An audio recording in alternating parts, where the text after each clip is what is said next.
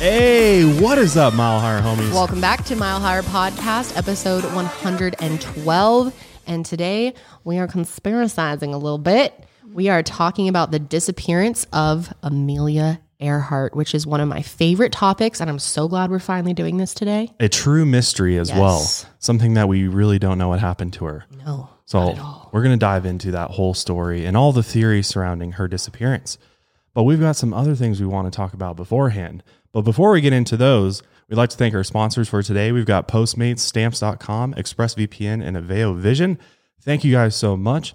Also, if you guys haven't checked out the Mile Higher 420 drop, definitely get on there right now and get yourself some really cool merch because we ain't restocking that. Mm-mm. And it's my favorite collection we've dropped yet. I if love you love tie dye, Yes. there's some really cool tie dye stuff, and there's a really cool MHP logo hollow sticker Yes. that That was your definitely idea. gotta get. And the grinders are so cool. They're There's really a really cool, cool, really collection unique. of those. Super unique. So check them out. And people were asking if they're the same grinders, which they are, right? Yes. They're just Yeah, they're the three part grinders, and Mm-hmm. yeah, they're the same as the uh, MHP logo one. So super cool stuff.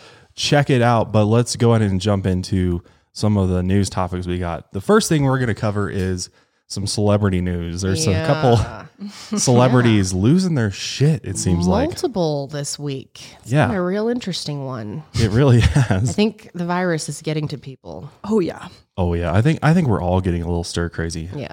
So, I mean, it's not that surprising. But the fact that Elon Musk has been tweeting a bunch of stuff and it's been kind of having people go like, what's going on with you, Elon? Because he has been, first of all, tweeting about his stock price of Tesla. And he tweeted that it was too high. And literally the next day it tumbled 9%. percent Mm-hmm. And the sh- basically stock lost $13 billion in market value. That's like overnight. From one of his tweets. Mm-hmm. Well, it's a really bad sign when the CEO of a company is tweeting about it, you know, and saying that the stock should be lower. Obviously, that just creates so much chaos and unsurety. So, Which is why when you look at analysts, like they give you a recommendation whether or not to buy Tesla stock or not, it's so split down the middle because Ah. the analysts are like, you got to be careful because this thing jumps up and down, up and down like crazy, and you never know.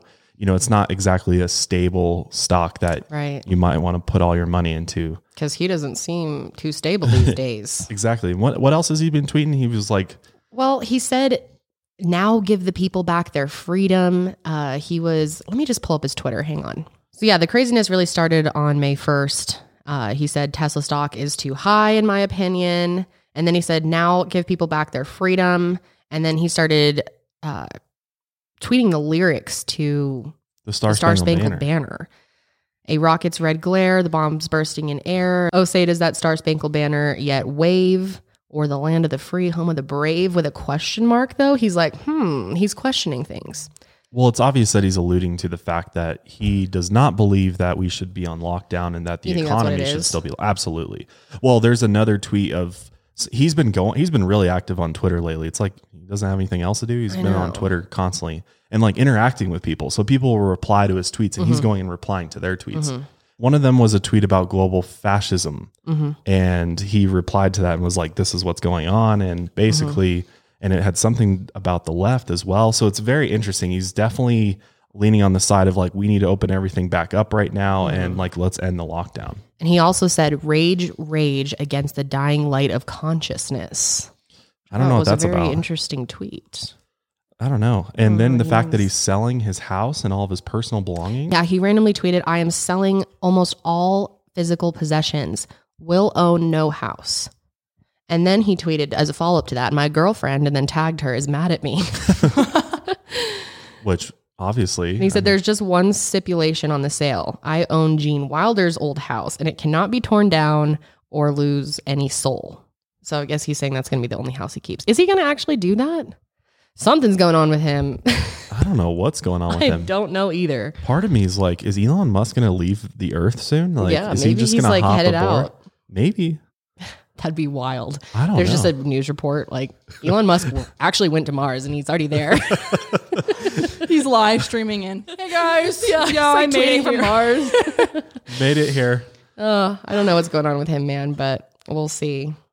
Yeah, I mean, I think he's definitely frustrated with the fact that you know, he's business is taking a huge hit. The economy's taking a huge hit. Mm-hmm. Well, everyone's fucking frustrated, but people are ready for stuff to open back up and at the same time the health yeah. professionals are like absolutely not we could have a second wave of this shit coming so yeah, absolutely. Or a third wave. And that's concerning to think about that people want to just throw away all our progress that we've made. Like by staying in home, we've been set back hugely, but we want that to be for a reason. We want to actually have a benefit from that. And that means lowering our numbers. And if we just ruin it, it's like a waste that we stayed home all this time. Yeah, that's a really good point. Honestly, You I didn't even really think of it like that. It's so true, though. I mean, we are. I mean, some of us would agree uh, would agree that we need to be doing a lot more than Mm-hmm. we are, but we are definitely. You know, life has changed a lot, and it's crazy to think that. Okay, so we are spending all these you know months indoors, and then if we have like a few good months in the summer where things die down a little bit, are people Yeah. just going to go absolutely crazy and just you know, disregard any sort of rules or c- precautions, and then it's just gonna whew, come back up when fall hits, and then when flu season comes around. And is it all for nothing at that exactly. point? Yeah, I know. it's a really tough situation i think because i definitely see both sides I do too. Mm-hmm. arguments and i see that the the economy completely crashing or you know this continuing for the rest of the year even Mm-hmm. Could be It's devastating. really really bad for Mm-hmm. just the the world economy and market in general and will be a lot harder to dig ourselves out of but at the same t- time you know can you put a price on somebody's life Yeah, and that's the hard thing is like somebody's life or money and i think Mm-hmm. you have to go with people's lives clearly because you know that matters way more than the market or the economy because all those things can come back Mm-hmm. it will come back that's the thing is it might go down some more but it will bounce back Mm-hmm. We just got to take this seriously and get this under control because yeah i mean i've been out in the past couple days and there's already people that literally are acting like there's nothing going on nothing Mm-hmm. wrong no mask no gloves no nothing just walking around doing their thing and it's very concerning and then the beaches are opening back up in florida like Yeah, the pictures of the people running. There was a video of someone in Huntington Beach, like uh, not someone, but people, tons of swarms of people running around. It was like a parade. Yeah, I was like, what is going on? It's just crazy. I mean, it's not going to stop people either way from congregating. Like, look, there's people protesting in giant numbers, like standing all together, holding signs and coughing all over each other. i'm surprised that they haven't mandated wearing a mask and like you will be fined if you're not too. wearing a mask They It tried to do that in, I think, Bulgaria. We have a subscriber from Bulgaria Oh, who was telling Huh. me about that, but then they ended up uh, getting rid of that because there's just too much of yeah. a pain because Yeah, I and just mean, not everyone had them, and yeah, well also who's going to enforce it right?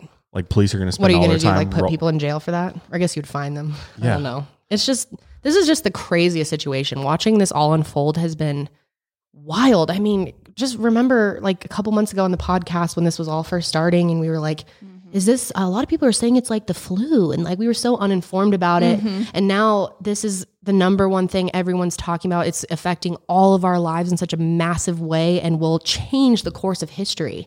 I just did not see this coming this year. I mean, who did, right? Right. But it's just mind blowing how much everything's already changed from this and going forward, how we're going to continue to see those changes.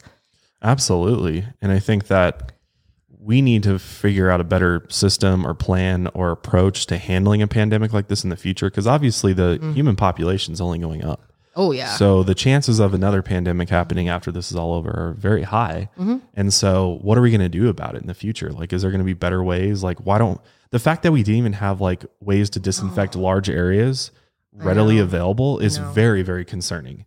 Like it's taken so long. Like I think a Chinese company finally came up with a type of sanitizer that can be sprayed over everything and it does a really good job at cleaning things and right now only like hotels have it and places like that, but they're working on making it for everybody to have so you can actually go and like disinfect your home and car and everything else, but it's super expensive right now. So the fact that that's not uh, already developed, the government doesn't already have this in their you know supply house to bring out for a pandemic. We're just not prepared. because they don't want to invest in things that might happen, like preparing for the worst. It seems like, you know, they're kind of just waiting until something bad happens and then hoping we can pick ourselves up enough after the fact, you know, which is just scary that that's actually how it works. You'd like to think that the government would be a lot more prepared and ready for a situation like this. Yeah. Well, what doesn't make sense to me is the fact that the government has been spending millions and millions of dollars in Right. Somalia right now. Mm-hmm. Oh yeah, that I did see that. I saw that. They've been mm-hmm. doing like a record number of airstrikes this mm-hmm. year. The media doesn't talk about it at all. And, you know, civilians are getting killed. They're claiming they're going after terrorists in Somalia.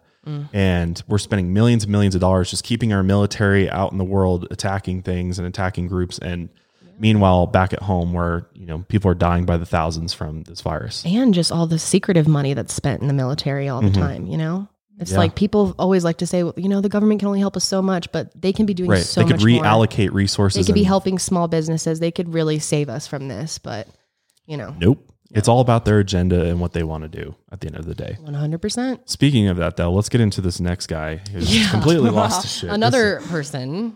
Yeah, you think Elon Musk has lost his shit? Yeah. Eh, just wait. Yeah, definitely. Alex Jones has him beat. This- yes, longtime conspiracy theorist, and now just whack job. Pretty much is the best word for him. He has completely lost all sense of reality because a clip from his show that he does, because he's pretty much banned everywhere. Yeah. but on his website he can still do a show i think Mm-hmm. and a recent clip emerged of him saying some crazy ass shit Well, the clip was actually posted by his wife, who was very concerned about his behavior and mental state. So we'll just go ahead and play that. And that's ex wife, by the way. I, I'll admit it. I will eat my neighbors. I'm not letting my kids die. I'll, I'm just going to be honest. My superpower is being honest. I've extrapolated this out, and I won't have to for a few years since I got food and stuff. But I'm literally looking at my neighbors now and going, I'm ready to hang them up and gut them and skin them and chop them up. And you know what? I'm ready. My daughters aren't starving to death. I'll eat my neighbors. See, my superpower is being honest. I'll eat your ass. I will. I'm combat model, optimum self sufficiency, probably the leader. The point is, is have you thought about that yet? Because I'm somebody that thought I could fix this, and I'm starting to think about having to eat my neighbors. You think I like sizing up my neighbor? How I'm going to haul him up by a chain and chop his ass up? I'll do it. My children aren't going hungry. I will eat your ass. And that's why I want the globalists to know I will eat your ass first. Cringe. Okay, he's either lost his mind completely or he's going like full Trisha Paytas troll mode. yeah maybe he's he's just just doing this for attention Yeah, I mean, how else is he getting attention these days? He's shut out of pretty much everything. So if he wants people to hear about him, he's got to make the news in some crazy fucking way. That's one way. Or is he just actually batshit crazy? Because I don't know. He, he seemed pretty serious about that shit. Well the thing about alex jones is what he does is he takes news that comes out and then he essentially extrapolates it Yeah. and makes it like worst case doomsday scenario because i mean there's a lot of people out there that think that we're like in the last days of earth right now and you know Maybe. That would suck. i don't know i mean we could be It's been pretty bad. i like to be a little bit more optimistic than that Yeah, I do too. But I'm this just isn't saying the end they might be right. I mean, I don't know. It's true. We don't know. So the thing is, is that like recently the World Health Organization warned about possible food shortages in some countries due to global travel restrictions uh, that are in place right now to prevent the spread of the virus, obviously, as well as like meat packing plants are closing their doors and stuff because the risk is just too high of infection. So there's, you know, seemingly going to be some shortages of food. And then Alex Jones takes that and says, I'm ready to eat my neighbors. I'm going to eat your ass my kids aren't going to go hungry because I'm going to eat your ass. It reminds me of like some Purge shit or something like the movie The Purge. Like Yeah. that's where Alex Jones's mindset is right now. The Purge is about to commence and it's every man for himself. Is he really? Does he mean that shit when he says it? Like, come on. I think unfortunately, Alex Jones crawled into the rabbit hole all those years ago, and he has since He's fully lost. lost his way completely. Yeah. And now he's in some other fucking dimension where shit is fucking out of control, and like there's shit happening all around. it. Yeah, he's completely lost it. Because I mean, he is acts like that everywhere he goes. Yeah. Any show he's on, any any clip I've ever seen of him, he's Dude just looks so angry all the time too. He's just like, he's like barking at you. He's like, yeah, yeah. So I'm gonna eat your ass. which is unfortunate because Alex Jones, I mean, he's kind of one of the OG conspiracy guys. Yeah, and, And he back- wasn't bad back in the day. Right. I just filmed a video on Bohemian Grove, and Alex Jones got that footage. He snuck in there. He's the only motherfucker to do it to go into the Bohemian Grove and get footage. Yeah, he was kind of like a journalist back in the day. He was like close with Joe Rogan and a lot of people. He was like respected somewhat, Yeah. but yeah, not not not anymore. Definitely not anymore. drugs or something, Something. along the way completely Money. derailed him. Yeah, money too. So But we could talk about Alex Jones all day. Why don't we go ahead and get into the latest UFO news? Yeah, so this week the Pentagon came out and formally released three unclassified videos of what they're calling unidentified aerial phenomena. That's the new term that the government has coined UFO sightings essentially. It's no longer UFO, it's unidentified aerial phenomena. Now, what's UFP. in Yeah, UAP. I mean, sorry, UFP. UAP. UFP. The first person I heard saying UAP was Hillary Clinton. really? Yeah. Really? I've heard her say that many times. Or was it Tom DeLonge when we No, listened? No, it was, well, Hillary. the first person I heard saying it was Hillary Clinton. Okay. Well, these three videos, um, which if you haven't seen them, they're pretty interesting to look at. They're captured by military aircraft, and they definitely show what looks to be some type of saucer. In my opinion, a lot of them look like disc-shaped craft, and they're moving at high rates of speed, and they're turning and doing all these maneuvers that are not possible with any known human technology at this time. Now, if you've watched our podcast for a while, you've probably seen these clips or heard us talking about it or seen it elsewhere because it did make it to CNN last time and stuff on the mainstream. So I was kind of confused about why this all came back again. Well, the thing about it is it's been there's been all this like controversy about how this sort of has gone down. But apparently what happened is that back in 2017 is when the New York Times published that article and apparently they obtained that footage illegally. It wasn't actually uh, declassified yet. Ooh, So it was still gee. classified, but it got essen- leaked. That's the thing is there's a lot of people that think that it was, you know, this was on purpose, leaked Yeah. to to the stars because it was at the same time that you know Tom DeLonge and To the Stars Academy of Sciences or whatever they came out. Were like, this is our our footage, and they somehow they got a hold of it. It's this whole rabbit hole that you can go down with with uh, these government programs and studying UFOs. But the bottom line is that the government, the official U.S. Pentagon, came out and said these are three videos that we captured, and they show these unidentified aerial phenomena or these objects that we don't know what they are. And according to them, they're like they, as far as we know, they don't pose any risk to national security. So why not release them? Mhm. So they're formally released, and they basically admitted that UFOs are real. Mhm. So with that being said, you know, what are the implications of that? And the fact that it seems like nobody really took this seriously or even cared that this this kind of came out this week. Yeah, it blew over pretty quick. Well, yeah, it's like nobody gives a shit. I know. When we could, li- who's piloting these craft? That's what I want to know. If they're not human, they're Mhm. not known by any sort of government or military in the world. no one's claiming them. what is it? I guess that's what I'm confused about is the fact that okay, so this is released and it's been the Pentagon has, you know, officially been like, yes, it is not us. We don't know what this is. So are you admitting that there's aliens? And if you are admitting that there's aliens, why are we not freaking out? I think they're trying to make it, you know, this whole unidentified phenomena. Like it could be anything. It could be aliens, but it could be anything and What else anyone, be? guys. I, I feel like that's their way of getting the people that really don't believe, like the skeptical people, to be like, oh yeah, it's probably just something else. What else You know? it be? Well, that's what people say all the time. It could be anything. It could be spy planes. It could be this. It could be that. And maybe they're right. I mean, for all we know, it could be a time traveler. We don't even know what That's still just as mind blowing as an I know, alien. I know, but okay. I know. Well, the average population doesn't understand those things Yeah. and doesn't want to accept it. But yeah, it is kind of weird that why wouldn't this make more news or or really like be the top leading story? Right. Why don't they have all their little panelists on Mm-hmm. 12 hours a day discussing what is this about and what could it be? They don't do that for this kind of stuff. A lot of people think they were like trying to re-release this information to create a distraction from coronavirus and how what a mess it all is, but I'm like it didn't even work if that was the plan. Mm-mm. Well, I think a lot of people believe that the real story here is this slow leak of information about Yeah. a topic that we've, you know, if you believe in this UFO alien phenomenon, then you probably believe that the US government or military has known about extraterrestrial life for a long, long time. Mhm. And it's now just slowly starting to be leaked out to us via disclosure. And the problem here is, and what we learned from, you know, when we listened to, there's a great Joe Rogan episode with Tom DeLonge about this whole subject and just what he knows. And Mhm. The people who worked in the Pentagon for this UFO program said that there is a national security issue here, which is interesting. They're saying there, Yeah. there's a some type of threat with Yeah, he kept bringing up the threat. Well, I guess anything that's unknown is technically a threat.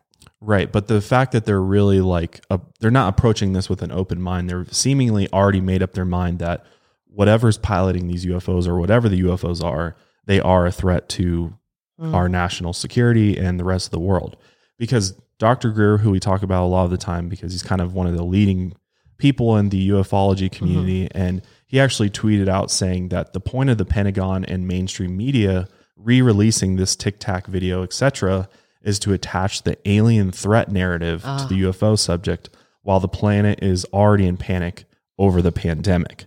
Okay, that makes a lot of sense. And Give it to Dr. Greer to clear it up a little bit. Yeah, I mean, he's been predicting this all along that this was how it was They're going going to to start out. leaking things out like that. Right. Yeah. Which is very alarming because if you think about it, I mean, the next thing that we all face after this pandemic could be a literal alien invasion oh my god. that's, you know, hoaxed by the government or, I mean, some type Oh of yeah, false flag alien Mhm. attack. Like, that's crazy to think about. I know it is, but Yeah, I could definitely Yeah. see that happening. I thought you meant like alien invasion, actual aliens, but now it's like, why do aliens don't Right. care enough about us? I feel like, but I could totally see them, you know, creating one to.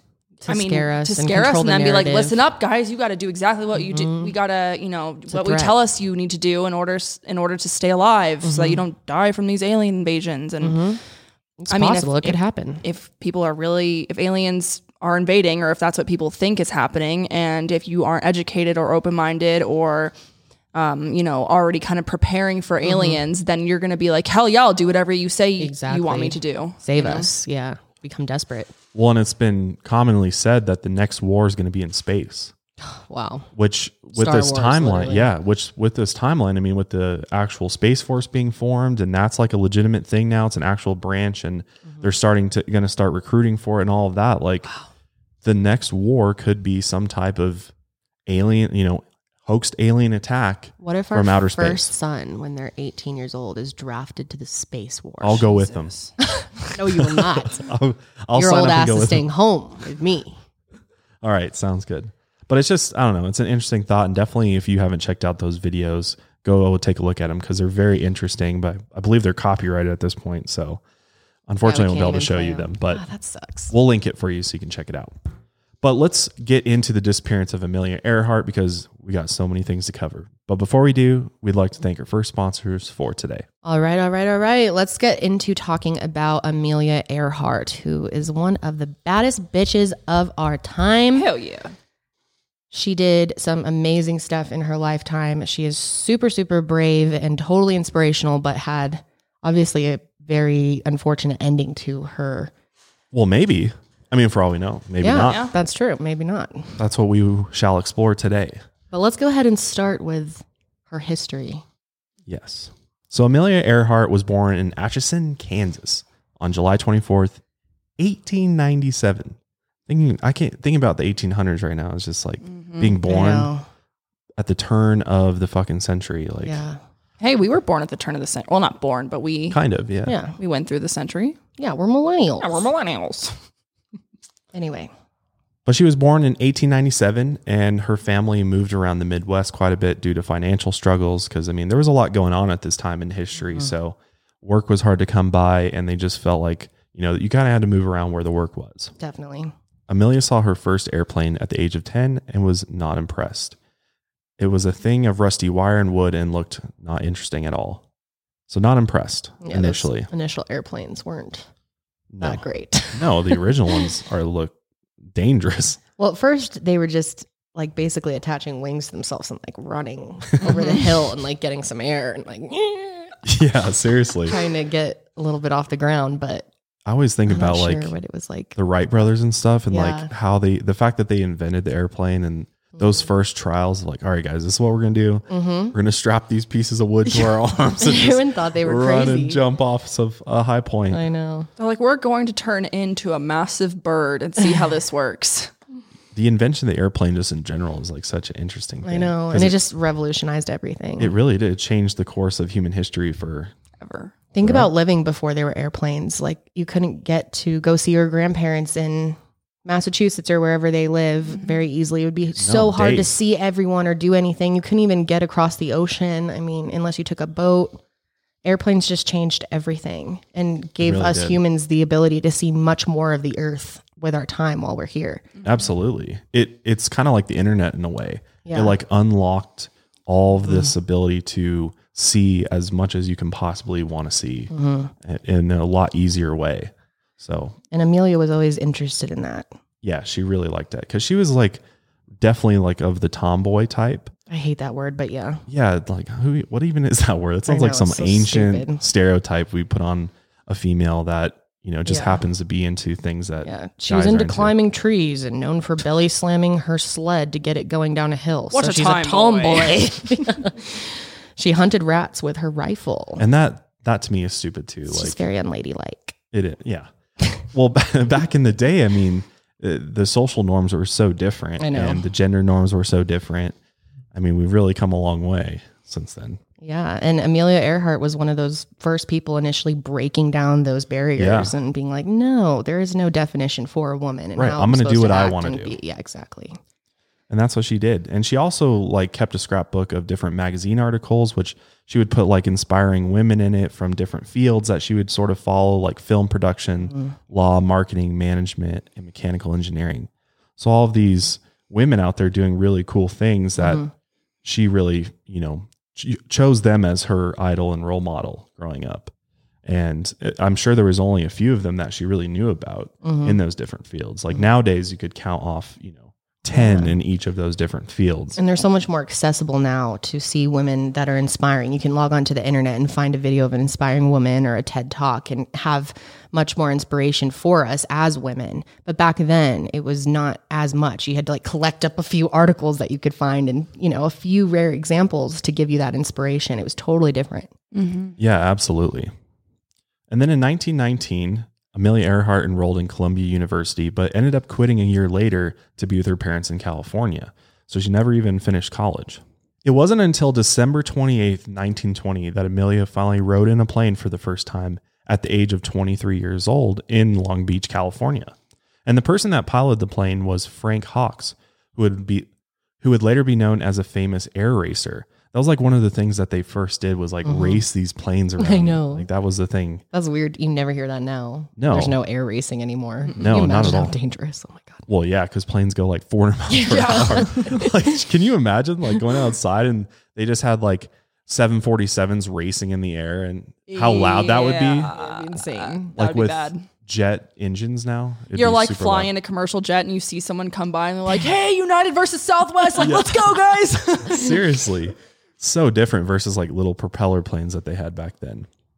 But this first flight that she went on cost $10, which was a lot of money back then. Mm-hmm. But this moment that she, but the moment that she rode in the plane, it changed her life forever. Because by the time that she had gotten two or 300 feet off the ground, she knew she had to fly. So she began saving all her money for flying lessons and worked a lot of different jobs, including photographer, truck driver, stenographer for a phone company. What is a I think it's stenographer? a stenographer. stenographer. Can you look it up? What is it? Some type of writing. a writer? Oh, it's just somebody that yeah. records, writes down phone conversations. Yeah. Okay. Okay. A lot of time it's used in like court reporting. It says or closed captioning. Okay. But through all these little jobs, she quickly saved up a thousand dollars, which was a lot back then, and spent that on her first flying lesson.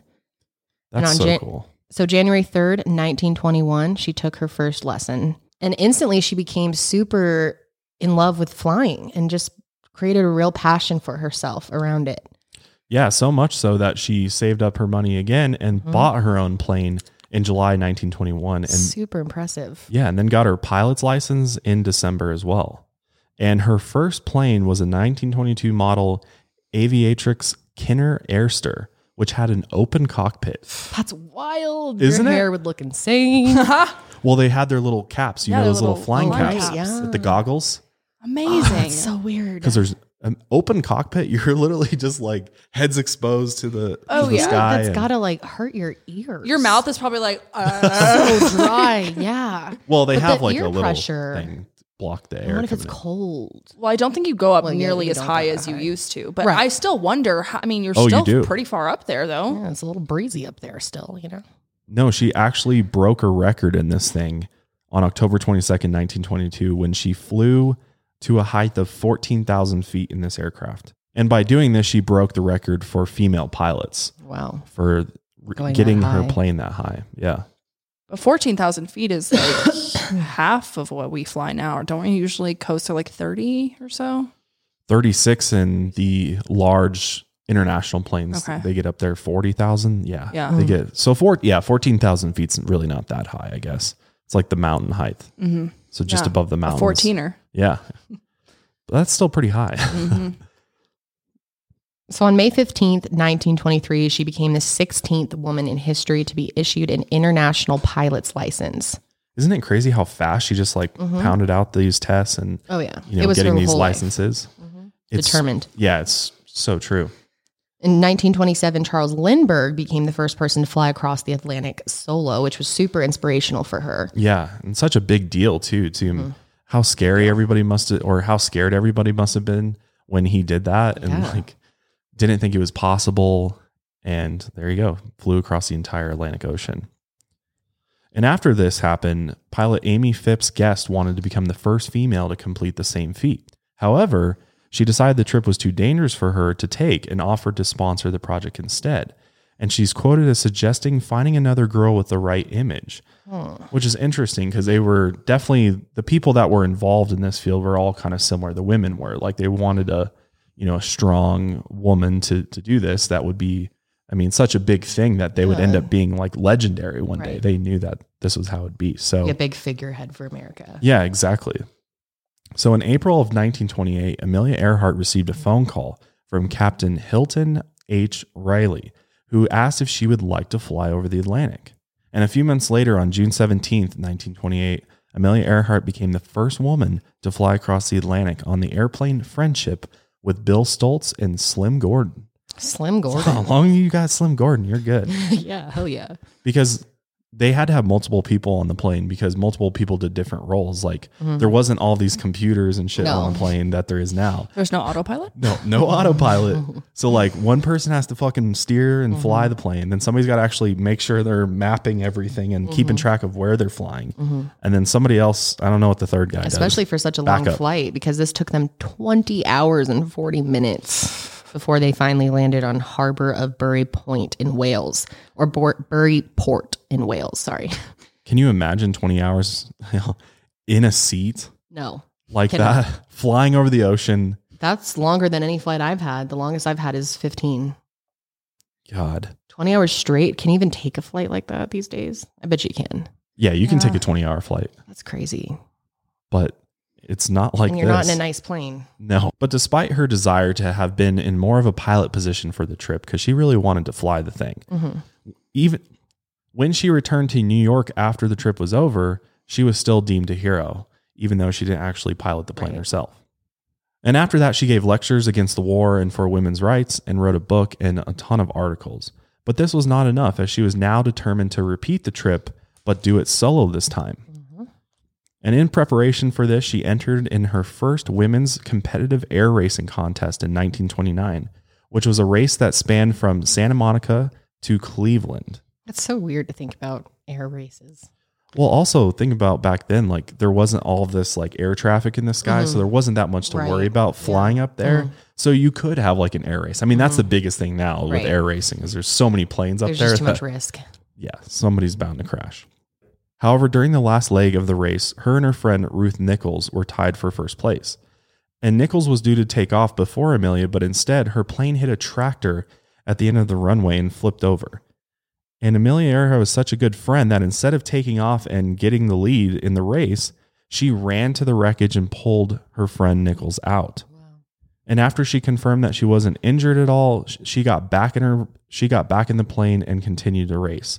And this cost her essentially winning the race and she finished in third. Wow.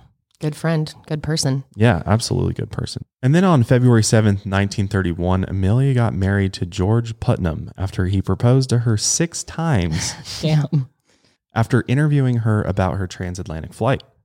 But it wasn't a traditional marriage for the time, and Amelia was very much, and Amelia very much considered it more of a partnership, you know, hmm. 50 50 type of split. She actually authored a letter and gave it to him on their wedding day that said, I want you to understand I shall not hold you to any medieval code of faithfulness to me, nor shall I consider myself bound to you similarly. She also decided to keep her maiden name of Earhart, and eventually many people would refer to her husband as Mr. Earhart, Hell yeah. and they never had children. Very mm. alternative life for a typical woman, according to society, you know? She really didn't like to play by the rules in any way. No, not at all. And it's interesting that it was probably rare for a man to do this type of thing or Mhm. Yeah, it's rare like now, especially in 1932. I know. I'm sure people were pissed. People Oh, think yeah. it's still weird when women don't change their name. Back then, ooh, Mhm. but I she didn't give a fuck. there were such standards back then and so many rules of society. I mean, I don't even think there were marriages between races back then, really. Yeah, I or don't that they were so. highly frowned upon. They may have not even been legal Yeah. at that point. Yeah, I'm not sure at, at what point. So yeah, it just shows you to go against the traditional marriage in any sense was very she was extremely yeah, bold. really bold. But after years of preparation and lots and lots of flying, on May 20th, 1932, Amelia Earhart became the first woman to fly solo across the Atlantic Ocean. This flight was actually super dangerous because the weather was changing so rapidly and her altimeter was broken, so she couldn't even tell how high she was flying. Which I feel like would be really dangerous to be kind of guessing Yeah. what altitude you're flying at because back then, if you go wrong by just a little bit, Mm-hmm. that could be really deadly. Could cause your life for sure. Well, I think it probably wasn't too bad because she was flying over the ocean and the ocean's super flat. So, That's true. and you can see it. But just in general, like Mm-hmm. altitude is, you know, can be really dangerous if you Oh, drop yeah. altitudes too quickly or you're not flying at the correct one, if you're not getting your oxygen. Because I don't think back then they were necessarily super as safe as they are now in order to deal with quick altitude changes, you know? No, not at all. Yeah, I mean, is that, I mean, how would she know if like her plane stalled or something? Which just goes to show like what an expert pilot she Yeah. was. Because on top of that, she experienced a gas leak in the cockpit, and at one point during the flight, the plane dropped about three thousand feet and went in a t- uh, spin as flames were shooting out of the exhaust manifold. That's crazy. How scary. And she was fearless and completed the trip, nevertheless. It's amazing. because the trip itself was flying from Canada to Ireland and it took her 15 hours and 18 minutes. And it was the second ever solo flight across the Atlantic and the longest nonstop flight by a woman at 2,026 miles. On June 21st, 1932, President Herbert Hoover presented her with the National Geographic Society Medal for this for that specific flight. Yeah, which was a huge award for her. And it also kind of gave her some fame in that sense. And she mm-hmm. really became an icon for women across the world. Yeah. And you Just know, like she had saved those articles about other women, now she was becoming one of those people herself and inspiring others. Exactly. And she didn't stop creating records. On August 25th, 1932, she became the first woman to fly solo from coast to coast in the US, flying from Los Angeles, California to Newark, New Jersey in 19 hours and five minutes. Imagine it taking fucking 19 hours to get from California to New Jersey. Oh my gosh. That's a long flight, man. That is. On July in July of 1933, she beat her own record for completing the same trip in 17 hours and 7 minutes. So she shaved a little bit of time off there, but still 17 hours. Damn. That's crazy. That's such a long flight to go to New Jersey. Yeah, what happens if you have to pee? like straight up. There's no bathrooms That's on so there, I'm pretty true. sure. So Maybe she's like peeing in a bottle. yeah, and then you just throw it out the window. Yeah, exactly. She's not being in a bottle. I'm sure she probably had a diaper or Did something. she have Do you think she was wearing a diaper? We don't know. No, I bet she had a diaper. Comment if you know. This is what we're thinking of. Comment if you know. Nobody knows what she was wearing. But that's true. Like how it, she obviously. I mean, I think she. You could still like get your plane just going level, and you could just not touch it and then sit there. In 1935, she became the first woman to complete the Bendix Trophy race and placed fifth, which is quite impressive given that her plane was far below the quality of all the other racers. Just an expert pilot, mm-hmm. man. Because her plane topped out at a max speed of 195 miles per hour, while her competitors' planes could hit closer to 300. So traveling 195 miles per hour for 17 hours, like in a plane, Crazy. not very fast. On January 11th, 1935, Amelia Earhart became the first person to ever fly solo from Hawaii to California, which is That's a big trek. And clearly not scared of flying over the open ocean, too. No Nope. fear at all. Not at all. In, night, in April 19th, 1935, she became the first person to fly from California to Mexico City. She just wanted to break all the records and and do bigger and better flights Keep every single achieving time. more. Exactly. And then on March 17th, 1937, Amelia Earhart began her first attempt to become the first woman to fly around the whole world. And for this trip, she took Paul Mantz, Harry Manning, and Fred Noonan. However, the airplane that they were going to take experienced a number of different problems, and ultimately they had to call this flight off. Mm-hmm. But this did not stop Amelia Earhart from trying again. Absolutely not. But before we get into her last flight, we'd like to thank our last sponsors for today. Amelia Earhart was determined to fly around the world. So on June 1st, 1937, she made a second attempt with only Fred Noonan by her side this time. And she also had to take a different aircraft because the other plane that she had previously tried to fly around the world with was being repaired because of what had happened. And so they took a different aircraft, which was a Lockheed Electra 10E. This is not an open aircraft, this is definitely a closed one. So Amelia Earhart and Fred Noonan took off from Miami, Florida. And obviously, you can't go one way around the world. So they stopped in South America and then in Africa and then in Southeast Asia. And then they finally arrived in Lae, New Guinea on June 29th, 1937. And at this point in their trip, they had traveled about 22,000 miles with only 7,000 miles left to go. So they had made like almost three fourths of the trip Yeah, they were almost done. when they stopped in New Guinea. And on July 2nd, 1937, around midnight, they took off from Lae, New Guinea towards Howland Island, which is a very small sliver of flat land. But unfortunately, they lost communication, and at this point, they were never heard from again. So during their approach to Howland Island, the United States Coast Guard ship Itasca did receive strong and clear transmissions from Amelia Earhart, but she was unable to hear their return transmissions. At 7:42 a.m., Amelia Earhart transmitted, "We must be on you, but we cannot see you, but gas is running low. Have have been unable to reach you by radio. We are flying at 1,000 feet." Wow, they were not flying very high off No. the top of the ocean at all. At 7:58 a.m., Amelia reported that she was unable to hear the Itasca and requested that they send voice signals, but they were unable to send their transmissions at the frequency requested. So Itasca sent Morse code signals instead, and Amelia did receive these transmissions but was not able to determine their direction. Because you got to think like communication back then, especially Yeah. way out in the middle of the ocean, was Yes. Not, good. great. So it was hard to receive transmissions and signals because they're out in the middle of the ocean. I mean, it's still hard Mm-hmm. out in the middle of the ocean. The last documented transmission came at 8:43 a.m. from Amelia, which said, "We are on the line 157 337. We will repeat this on 6210 kilocycles. Wait." But a few moments later, she reappears on the transmission saying, We are running on line north and south. These transmissions seem to indicate that they had actually reached Howland's position, but they are actually off by five nautical miles. And at this point, the Itasca even tried creating large smoke signals for the pilots, but they obviously did not see it.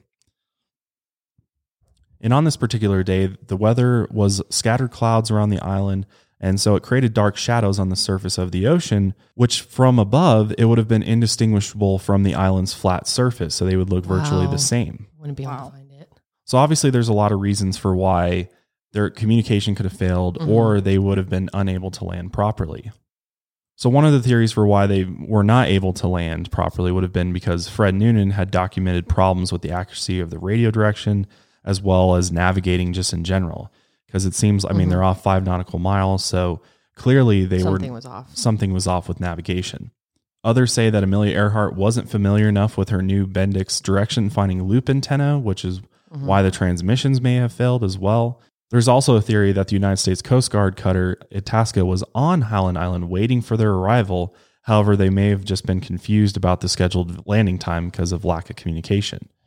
There's actually a video clip of the last footage of Amelia Earhart that we have of them taking off from Lae, New Guinea. It's really, really short. I don't even think there's sound to it. So the footage just shows them getting ready to take off, and there's all these people, you know, around the plane. Mm-hmm. There she is hopping into the cockpit. Wow. It's a pretty cool plane for back then, I Mhm. feel. Oh yeah, yeah. I mean, they had to have like the best of the best uh, for that flight. There she goes. Taking off, and Wow. Never to be seen again. And in that footage, you can see, well, some people think that you can see that the antenna mounted underneath the fuselage may have been torn off or even cut off by Amelia or Fred themselves due to being annoyed with it from having to crank it in the back. Yeah, because So- they had to do it every time they were used it. They like Yeah. crank it out. It's like landing gears, putting them down and up. Some people think they got rid of it and it may have caused the trouble. Right. Well, yeah, because based on the video, don't really see it. But Mm. I don't know. I have a hard time believing that they would have just like ripped it off if it was annoying. Like she was an expert Yeah. pilot. Why would she do that? That's so true. This is a little annoying. I'm just gonna rip it off and hope for the best. And there was also just a lot of confusion about, you know, figuring out where her transmissions were originating from because they were obviously trying to figure out where they went and, you know, all the different locations that it seemed to originate from were just kind of all over the place. And being on and just coming from different islands. So it wasn't sure because there's a lot of islands in this area, Mhm. so it could have come from any of the different islands or you know, not from the islands at all. But Pan American Airways actually concluded that one of the transmissions had to have come from land since water would have shorted out the Electra's electrical system. After Amelia Earhart's last recorded transmission, it only took an hour before the United States Coast Guard and the Itasca cutter started their search for them. Hmm I mean, so many young people would have been just crushed to find this out. So many people in general, and they were. This was a super upsetting event. And so, of course, they're going to get people out there immediately and try to find her. She was like a huge representation of the country. So, based on initial assumptions about where the transmission seemed to come from, the crew headed north and west of Howland Island to search. And eventually, they even got the United States Navy involved in order to try and find Earhart and Noonan. And eventually, the United States Navy was called in to help expand the search efforts in order to try and hopefully recover Earhart and Noonan. They actually had a naval aircraft fly over several islands in the area, including Gardner Island, which had been uninhabited for over 40 years. Yeah, this area out there, you, have you ever heard about New Guinea and stuff? Like, Mhm. yeah, there's not much out there except for Mm-mm. a few islands with uh, native peoples on it that have been there for a really, really long time. Mhm. And according to the findings from the naval aircraft, it said here signs of recent habitation were clearly visible, but repeated circling and zooming failed to elicit any answering wave from possible inhabitants, and it was finally taken for granted that none were there. That's very interesting because they said that they saw signs of recent habitation, but you know they tried to make contact with Mhm. anybody that would have been there on the ground, and No. they found nothing. There was also a lagoon at Gardner Island, which looked sufficiently deep and certainly large enough for a plane or even an airboat or even an airboat or even an airbutt or even an airboat could have landed or take off in any direction with little, if any, difficulty. So they're essentially looking for any islands that might have a possibility for Earhart and Noonan to land on Yeah. and potentially take off from, but they weren't finding anything. The Navy concluded that Amelia Earhart could have landed her aircraft in that lagoon and then swum or waded ashore. So there was enough room for her to put it down if in an emergency she had to do that. But then again, there was no evidence that that's what Right. had happened. You would have found something. Right. And there were signals being reported for up to five days after they went missing. But on July, but on July nineteenth, nineteen thirty-seven, the search was finally called off. So they were holding out hope, and obviously getting signals is Mm-hmm. potentially a good sign, but nothing turned up.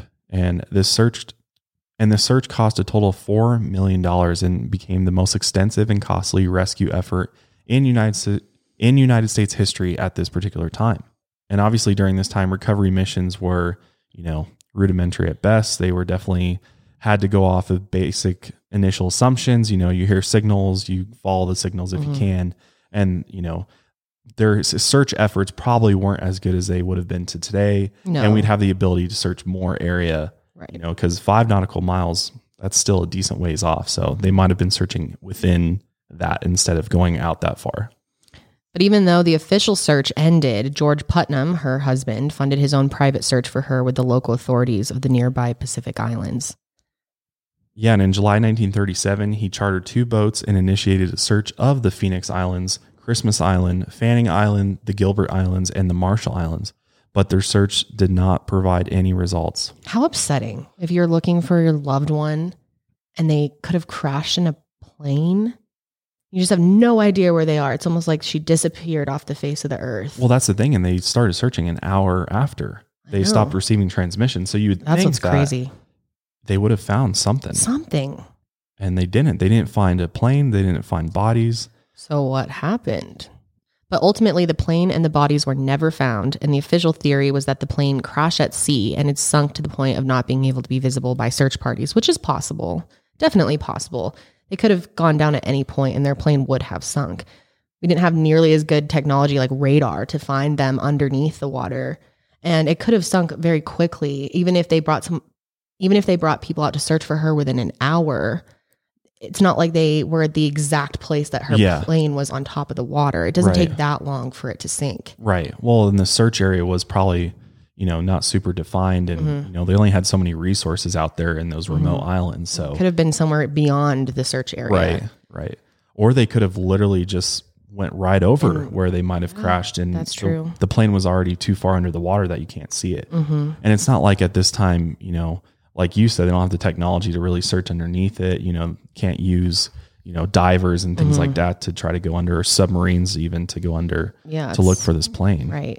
And they were getting those, you know, distress calls, but they weren't sure if it was actually from Amelia. But eventually they determined them to just be misunderstandings or hoaxes, which we're not sure about. Yeah. Who really knows? But Yeah, so here's the theory from the officials. So Commander Warner K. Thompson, the captain of the Coast Guard cutter Itasca, who was waiting for the Electra at Howland Island, believes that Earhart simply ran out of gas shortly after her transmissions and then crashed her plane at sea. What's interesting is that naval officers in Honolulu stated that they had to have made it to land in order to transmit these signals, stating that it was the only way for them to operate the engine or recharge the batteries.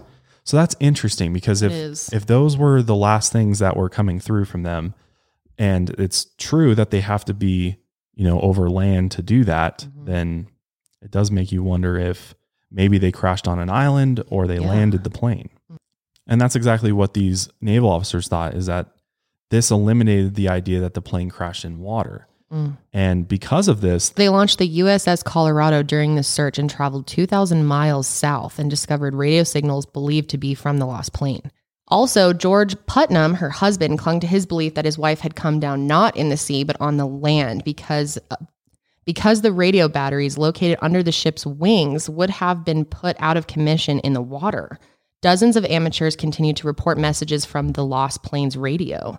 But the Navy and Coast Guard radio experts always doubted that any of those messages were genuine. yeah, I think that's the biggest question here is whether or not those transmissions were actually from her Yeah. and, and real. We don't know. And yeah, we don't know because it seems like logistically and realistically it wouldn't have worked. So those transmissions could have been from somebody else or something else entirely. unless she landed on land. Right. But eventually, Amelia Earhart was declared legally dead 18 months later, and we've never come up with a full conclusion that's been accepted by everyone as to what happened to her. So Right. there's tons of different theories and ideas of what could have happened, what her final days could have looked like. Right. So we're going to go through some of the different theories here. The first one has to do with the Marshall Islands and the Japanese. So on October 16th, 1937, there was an Australian tabloid newspaper titled Smith's Weekly, which published an article stating that the United States Navy used the disappearance in order to send aircraft over the Marshall Islands, which was an area some suspected that Japanese were building military installations on and violating a mandate from the League of Nations. Some of the other theories that started getting pushed were kind of wild. Like one theory stated that she was actually a part of the 1941 attack on Pearl Harbor or even knew about it. What the fuck? And this theory grew larger after the screenplay Stand By to Die expanded on this idea and depicted Amelia Earhart and Noonan as U.S. spies. Wow. So the screenplay Stand By to Die was actually purchased and released under the title Flight for Freedom in 1943. And the characters in the film actually depicted Amelia Earhart and Fred Noonan. And because that the characters resembled these two so closely, George Putnam was actually paid a fee in order to avoid a lawsuit. So obviously this film started portraying them in a bad light and as spies and he did not like that at all. But this didn't put the theory to rest because the same week the film was released, a man who was on board the Colorado during the search, M.L. Britton, stated that he was agreed that stated that he agreed with this theory, fueling even more people to see the film. Which this could have been just to make their mm-hmm. film successful, but at the same time, I mean, at what expense? I mean, they're starting to make people think that they really are mm-hmm. spies and involved with the Japanese. Ridiculous. But by 1944, the rumor that Amelia had been captured by the Japanese or were working with the Japanese had faded. However, four years later, in 1948, her mother actually came forward and stated to the press that she felt that Amelia could be in the Marshall Islands and felt her daughter had been involved with the government in secret. Mm. This statement was not taken lightly, and the U.S. Army intelligence and the United Press launched independent investigations in the Marshall Islands, but they could not find any evidence or witnesses to these claims. What's interesting is that later on in 1960, there were three U.S. Air Force officers that were stationed on Guam, and they produced a list of names of all the witnesses on Saipan who had allegedly seen Earhart Noonan in custody of the Japanese. Isn't that interesting? There's a lot of witnesses that claim to have seen Amelia Yeah. Earhart. hmm And with the Japanese as well. Mhm. However, of course, officials quickly deemed all these claims as false, but another witness came forward. Josephine Blanco Akiyama from San Mateo, California, stated that as a young girl on Saipan, she witnessed both Earhart and Noonan being taken prisoner. Hmm. Why would she just make that up? What would the point of that be? It gets you attention, I guess. You know, Yes, if but you say you saw it, and it's not like anybody can va- really validate that claim. well, there's a lot of other people who have claimed to see it as well. It's true. But this particular report caught the attention of KCBS radio reporter Fred Goerner, and he launched his own investigation into the claim. And it would later turn into one of his best selling books, the 1966 book titled The Search for Amelia Earhart, which depicted Amelia Earhart as an agent for the government who was forced to land in the Marshall Islands and imprisoned in Saipan. And in his book, he further stated that she was probably dying of malnutrition and disease. There's another book called Amelia Earhart Survived, and it presented a similar theory the possibility that Amelia could have ditched her plane in the Marshall Islands, returned to the United States under a different name. That's an interesting theory. Why would she want to do that, though? She'd made such a great name for herself. Right. And what what's the purpose that she's going to play in that in like some type of secret government operation?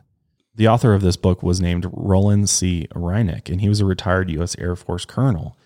And he was quoted as saying, if she couldn't find Howland, plan B was to cut off communications and head for the Marshall Islands and deter a plane there.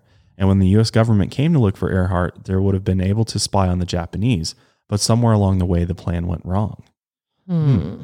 Do you think that there was more of a She was just purpose to this trip than just flying around the world to break a record and she could have been used as some type of spy or government agent to spy on the Japanese. I mean, she could have been. It just seems like a lot of effort just to be able to spy on Yeah. the Japanese. Like there could have been other ways they could have gone about easier doing that. ways. Yeah. yeah. Yeah, it seems pretty far fetched. But this theory was even further most recently in 2015 by Dick Spink, Dick Spink. a high school science teacher who collected oral histories from people on the Marshall Islands. And he claims that Mm-hmm. Amelia Earhart and Noonan landed on a small atoll, which is a ring shaped reef island or a chain of islands formed by coral named Mili. And in an interview, he's quoted as saying, The world needs to know this. I heard a consistent story from too many people in the Marshalls to dismiss it. Mm-hmm. They say she landed at Mili. That's what they all say. And even the schools there teach that and talk about that. She's even on their stamps. Have you seen that in the Marshall Yeah, Islands? They have stamps with her plane and like face on it. Yeah. It's a big part of their history there. And they fully believe it. It's a lot of people yeah. that claim to have seen her. Yeah, that's interesting. Yeah, because like people that live there and families there say our uncles and aunts, our parents and our grandparents know she landed Yeah. here. It's not a theory to them. No. It's fact.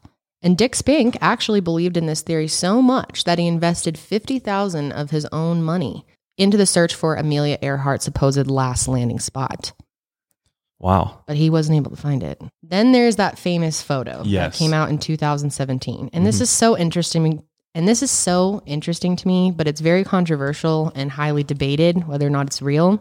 But in 2017, the Today Show aired a never before seen photo that came from a History Channel documentary about Amelia Earhart's disappearance from the U.S. National Archives. And it's argued that this picture has Amelia Earhart and Noonan in it on the dock at the Marshall Islands. And it looks exactly like them.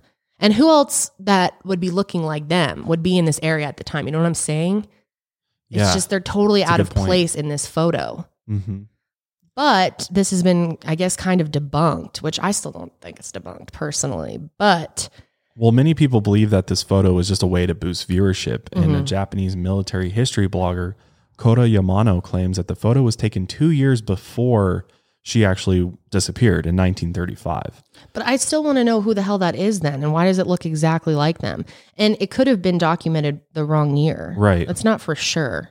Yeah, and I don't think I've ever seen proof of the actual date itself. Like, I don't think there's, we can see it. We can see the photo in the archives, but I don't think the actual date itself is out there. And it's mm-hmm. definitely not on the photograph itself.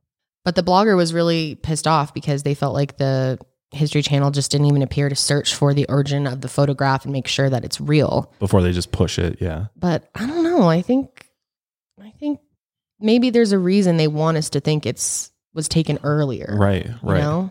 Because Well- that's a pretty damning photo if that's her. And it looks exactly like them, like I'm saying. I mean, I could be wrong, of course. But I want you guys to look at this photo and tell me what you think. I mean, who else that looks like that would have been there? hmm It's just random. These random islands in the middle of nowhere. It does look very similar to them. I mean, Very it's similar. A white woman with short hair. Not many women even had short hair back then. hmm Yeah, it's like how many? Yeah, And I to mean, have them both in the picture, it really looks like Noonan. If you look at pictures of him, you can see the nose and everything. I don't know, man. I think it's real. right. I think and- that's them. well. It's also possible that it got entered in the archives wrong Absolutely possible. on purpose because they're like, purpose. we, we hope nobody will ever find this evidence of them being Mhm. there because, yeah, I mean, who took the picture and why is it there at all? It's just this random picture at this point. If it's not them, who is it? Exactly. So there's also another theory that kind of goes back to her being captured by the Japanese and being a US spy, and it's called the Irene Bolam theory. But the actual Irene Bolam theory comes from the book Amelia Earhart Lives by Joseph Gervais. And in the book, it says Amelia Earhart indeed did survive a plane crash, but was taken prisoner by the Japanese. But after World War II, she was sent to New Jersey and lived her life under the name Irene Bolam and became a banker. However, the real Irene Bolam denied these claims and sued for 1.5 million in damages. And obviously, there's never been any government documents indicating that she was ever a U.S. spy, ever, and there's just no proof of that. Mm-hmm. I think a lot of people just kind of jumped on this story in order to make money for themselves and just kind of put their opinion out there in in order to create speculation and, and theories around it, but really had no base in reality. Well, people wanted answers so bad. This was like the greatest mystery of all time. I mean, this is someone that people loved, really looked up to, and she just disappeared and there was no answer of where she went. Yeah. That was weird at the time. Right, totally. Yeah, things like this didn't really happen, or No. people didn't, you know, wouldn't know about things like this that happened. No, people were obsessed with finding out the truth. hmm And especially with all the conflict in the world at the time, I'm sure people were really like, I'm sure there was a lot of conspiracy people at the time that were like, maybe they're involved with the government or And you know, maybe the they're enemy. right. Who knows? Another theory that has gained some steam is the Nikumaroro castaway theory. And this theory was presented by the International Group for Historic Aircraft Recovery, and it speculates that Amelia Earhart and Noonan landed their plane on this island 350 nautical miles southwest of Howland Island. And they base this theory on Earhart's last radio transmission stating that they were on the line 157 337, mm-hmm. indicating that the plane was flying on a northwest to southeast navigational line that bisected Howland Island, which definitely could be possible mm-hmm. too. So they would have either gone northwest towards thousands of miles of open ocean or to the southeast towards Nikumaroro Island. And they state that of the 121 messages received by radio operators in that 10 days after her disappearance, at least 57 could have come from her plane. I feel like she probably would have sent out more distress signals that, Yeah. you know, just didn't make it fully. Yeah. Because why would her last one have been so calm just talking about Yeah. Talking about like position of where she 157, is. 337? Yeah.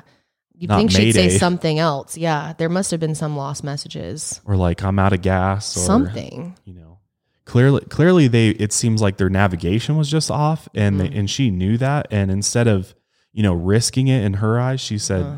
you know perhaps we'll go keep going this way towards this other island and Mm-hmm. land there and we'll try to notify people that that's where we're going to go And she would have notified them of whatever happened. Even Yeah. if she was going down, she would have said, I'm going down because she knows that there's so many people that are following her and need to know where she went Yeah, and what exactly. happened. Like she wouldn't have just. she had to have those were that. definitely not her last messages that she sent out. No, it do- definitely doesn't seem like it. And they further back this theory with the conditions of the island on that date.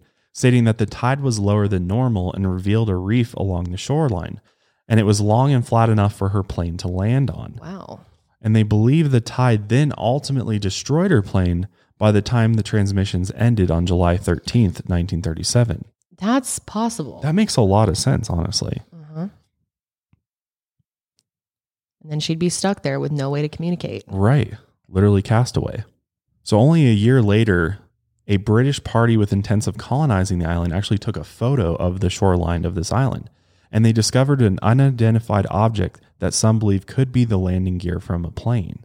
So if you look at the photo, Yeah. they clearly thought it was interesting enough to take an actual photograph of it at this time. hmm And it does appear to look like something sticking out of the ocean, almost like It totally maybe the end of a landing gear, like a wheel, even maybe. And again, why would someone have taken it if Why would they there take the time if it wasn't Yeah. like Something weird enough on. that they're like, we're on this remote ass island. There And shouldn't be anything sinking. here. Yeah. And yet, yeah, there's something sticking out of the water.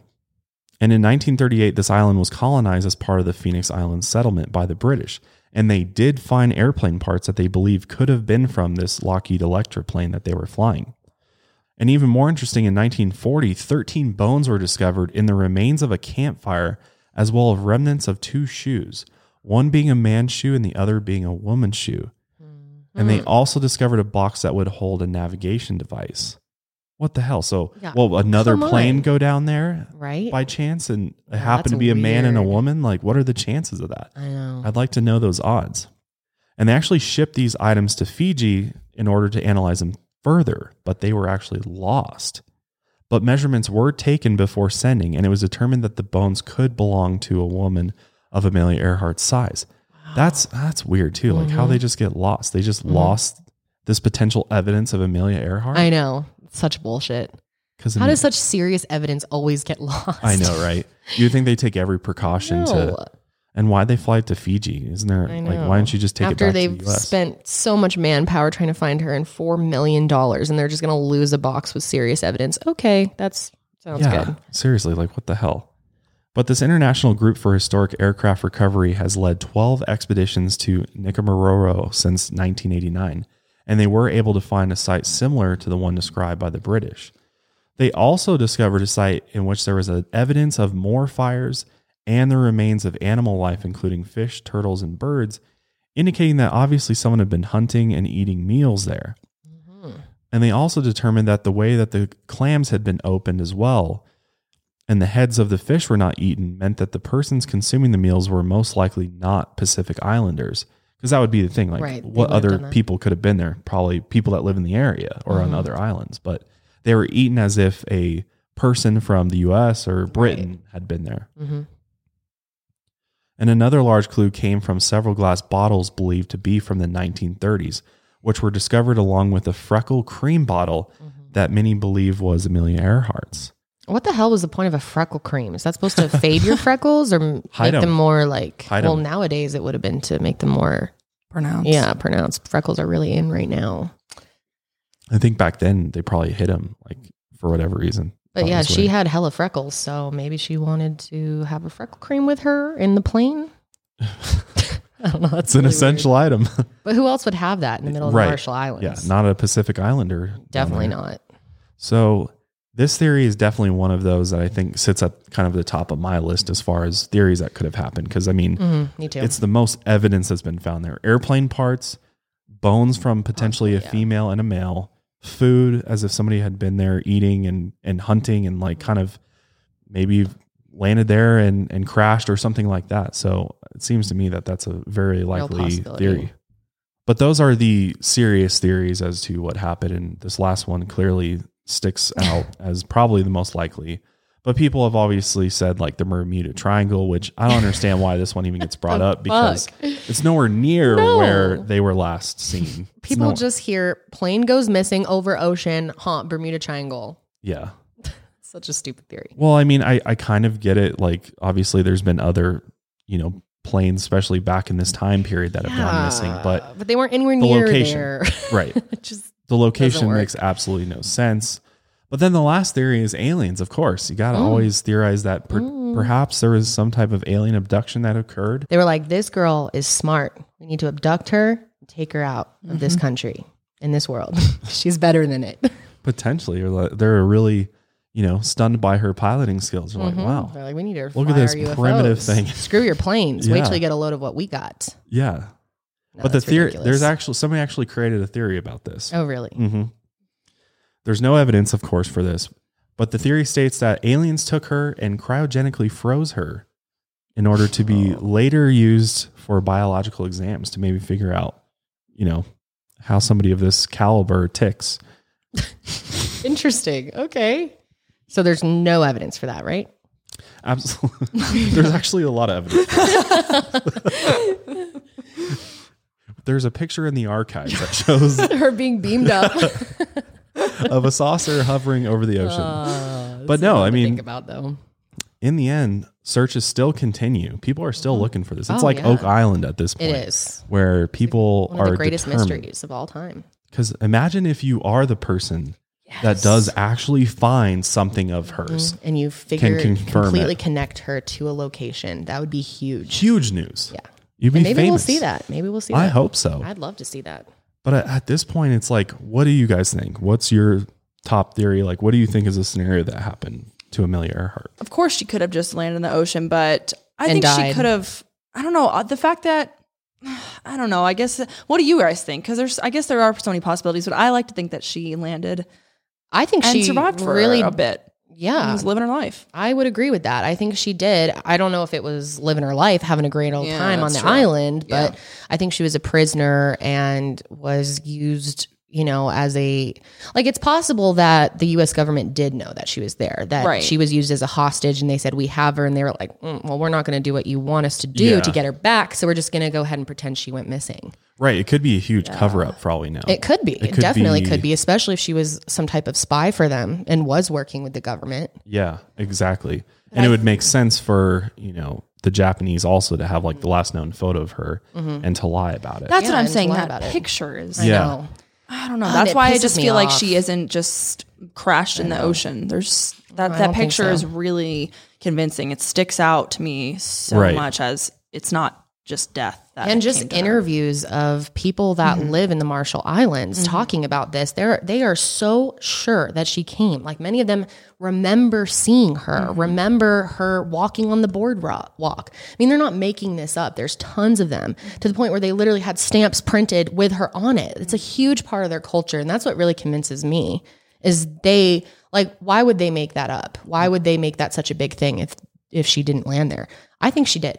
I think so too. could you possibly entertain the idea that maybe they're all confused and maybe if in fact that picture doesn't show Amelia Earhart and Well, it who the is fuck it's was somebody else I mean somebody else or even somebody claiming to be Amelia Earhart that they just all sort of believe that whoever this individual was her and that's why and they happened think to was fly a plane there and crash at the same time and land Well, there. that's like true. what There's all that woman, other what white woman would be on the Marshall Islands at this time? Yeah, that's what very I'm true yeah Like, tell me who else this is then. It looks so much. I know. I know I it's just the refuse back to believe of that. Mm-hmm. her. It's not like it, the face or anything, but it, it. That's exactly right. Like she sticks out like a sore thumb. And so does Fred. And, and yeah, exactly. So does Fred. And everyone they're with in the photo is clearly a local islander. And the fact that the two of them are together in the picture. It's not Yeah. like there was a picture here that looks like Yeah. Amelia and another picture looks like Fred. Like they're together. So And why what did two someone take people this like that would be picture? together?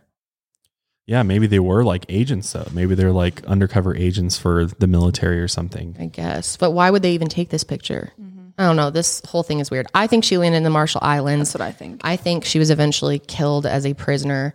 There's a lot of theories around her being shot into a shallow grave because several people that lived in the Marshall Islands claim that they saw it happen. That she was a stand they like dug a grave, had them stand over it and shot them both into their graves. And that was the end of them. And there's still people out there that's looking for their bones and trying to find Yeah. the grave site and on the Marshall Islands. I don't know, yeah. maybe maybe they will find it one day. I think that from my perspective, that theory makes a lot of sense, and I think it's definitely wor- worth. I think it's definitely worth investigating more. Uh-huh. But at the same time, I'm definitely with this historical society who's looked at the actual Mm-hmm. facts and data from this aircraft and the transmissions themselves. I mean, the fact that clearly they were almost out of gas, and Mm-hmm. two, they were, you know, according to what they were calling out through the transmissions, if in fact they were hers, they were headed towards this Nikumaroro island or whatever, and potentially they landed there because they ran they were going to run out of gas and so they knew that was the closest place that they could land but there's nothing on this island and then there's virtually no way to call for help if you know everything Yeah. dies the batteries die And they could have been taken prisoner. well if there was yeah if there's anybody else on this island but i think yeah this island is there's not much going on there. So hmm. i don't know. I think there's a very good possibility that they you know hit this island. But then again it's like i don't know. I feel like we would have found more there already. If they found a few airplane parts i mean how far away could the rest of the plane be? And you know has have they gone and searched underwater around this island or not Yeah, but the uh-huh. fact that they found bones and stuff, that's Yeah, why I think she's is like- there. yeah. But Yeah. then again, she could be on the Marshall Islands too. So I, I mean, I just think that at some point, I just whatever wherever she Yeah, is, I don't think she's I think she ended up on underwater. island yeah, somewhere. Yeah. definitely. Mm-hmm. it seems She was so smart and skilled too. I think she Yeah. could have possibly located an island and landed on it because she had so much skill when it came right to it's flying. like really after all this after flying 22000 miles she's just going to go down in the ocean Well, I mean, if she had no other choice, then maybe. But I think there's a possibility she could have landed. I Mm-hmm. don't know. We definitely want to know what you guys think. It's a controversial one, especially the whole the recent picture because so many people are just like that's 100% fake and right I just don't believe that. I think there's plenty of reasons they wouldn't want us they would want us to think it was taken 2 years earlier than it was. Right. But well, it's such an easy change, you know, changing a mm-hmm. date. yeah. two Things are years back. archived wrong all the time, so Yeah. I don't think it really proves it to be No, a false image. no. And like I said, who else is that then? Right. Exactly. Fuck. Doesn't, make really- sense. Not at all. Like it looks so much like Noonan. Mm-hmm. It really Seriously, does. It's looks shocking. So much like him. Yeah. If you look at photos, Look at that nose. him, I know. The And the sun haircut. is beaming off of it. It's so similar. He had a big nose, man. I don't know. I don't, I don't know. Let us know what you guys think, though. Definitely an interesting one. But we'll go ahead and wrap up this episode there. Thanks again for listening to the Mile Higher podcast. Hopefully, you enjoyed this episode. If you did, definitely uh, subscribe and follow us on iTunes and Spotify, as well as on YouTube. Give it a thumbs up. See some of the pictures that we're actually looking at on YouTube, obviously. But that is it for us this week. We will be back next week with a true crime episode. Yes, I can't wait for that one. Yes. But until then, make sure to always keep your mind a mile higher.